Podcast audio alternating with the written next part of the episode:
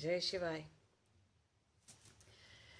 We are going to talk about laziness today. Such an interesting topic. How many types of laziness are there? And you know, everybody thinks it's easy to understand that somebody is being lazy to get up and do stuff and the other person has to ask them tell them that now you do this now you do that and now you do take care of this now you take care of that. Did you do that? Did you do this? That kind of a thing. So that is easy to perceive and be easy to understand that a person is just being lazy in their day to day stuff day to day life. They are just being a little bit easy uh, lazy but there is another kind of laziness. So sometimes laziness is also of the mind. And it's not for just few months or something. People may have it throughout almost throughout their lifetime. And that laziness is that they are not a driven people. Some people are not driven by anything at all. Neither, in other words, people understand that they do not have any passion, anything to follow, or anything to do. There's nothing that inspires them to be driven for something. That is also laziness. So, some people, when they say you are being lazy, you are a lazy person, then in other words, they are saying that you are not a driven person. Neither you have passions, neither you have any inspiration, and it could be something simple some inspiration, some ambition, something. In other words, you are not running after anything at all. Which is a good thing that you are not running after becoming a musician or becoming a artist, painter, or something else. But if you think of it from the yogic standpoint, from the spiritual journey's standpoint, that this is not such a good thing. okay? This is not such a good thing that you are not driven at all, that you are not, you do not feel inspired in life at all to do something.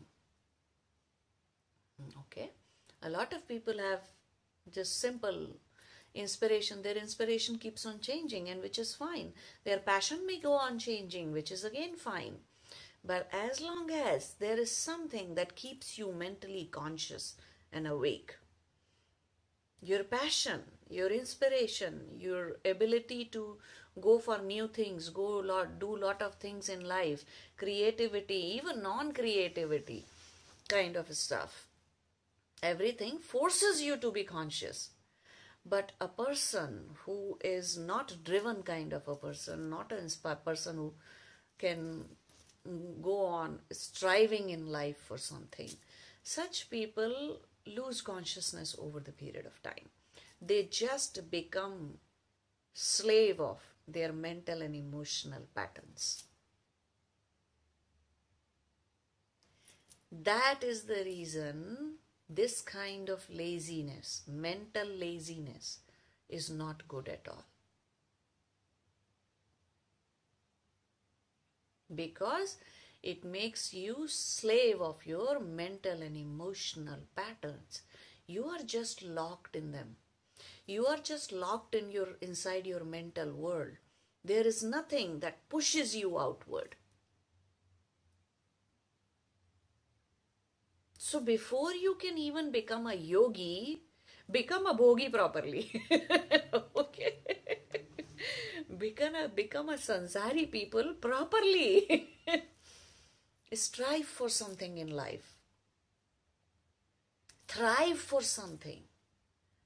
Have that fire within which burns for something in you, which forces you to break your mental nonsense. Come out of your mental nonsense every now and then which forces you to go do something.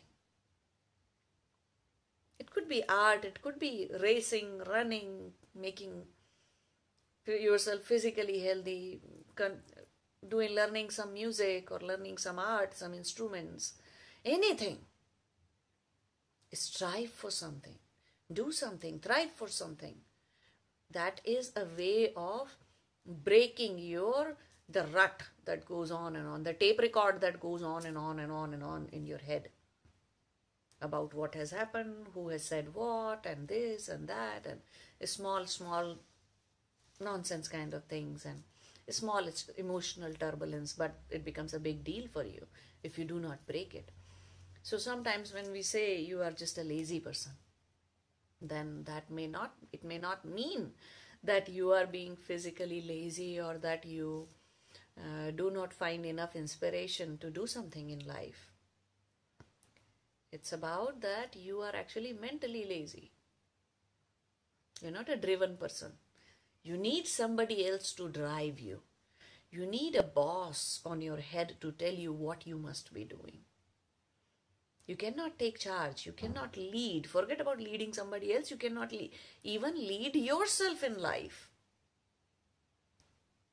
towards any direction, towards on a particular path. And until you can do that, you think your guru, even if Brahma or Buddha or any guru can come from this world, they cannot change anything in you. They cannot make you walk a spiritual journey because you are not a driven person. You don't find anything inspiring. If food is given, some comfort is given, some peace is given to you, you will be fine. You will go on living like that. You won't thrive or strive for anything. So if your fire within is gone, is not burning anymore, then you are not fit for a yogic journey. You cannot walk your yogic spiritual journey. Okay? So think about it seriously that don't be lazy and it's not just about physical laziness at all. And it's also not about how many chores mundane chores you are handling in life. How much of mundane you are doing in your life it does not matter. You may be highly active in maintaining lot of mundane things in your life.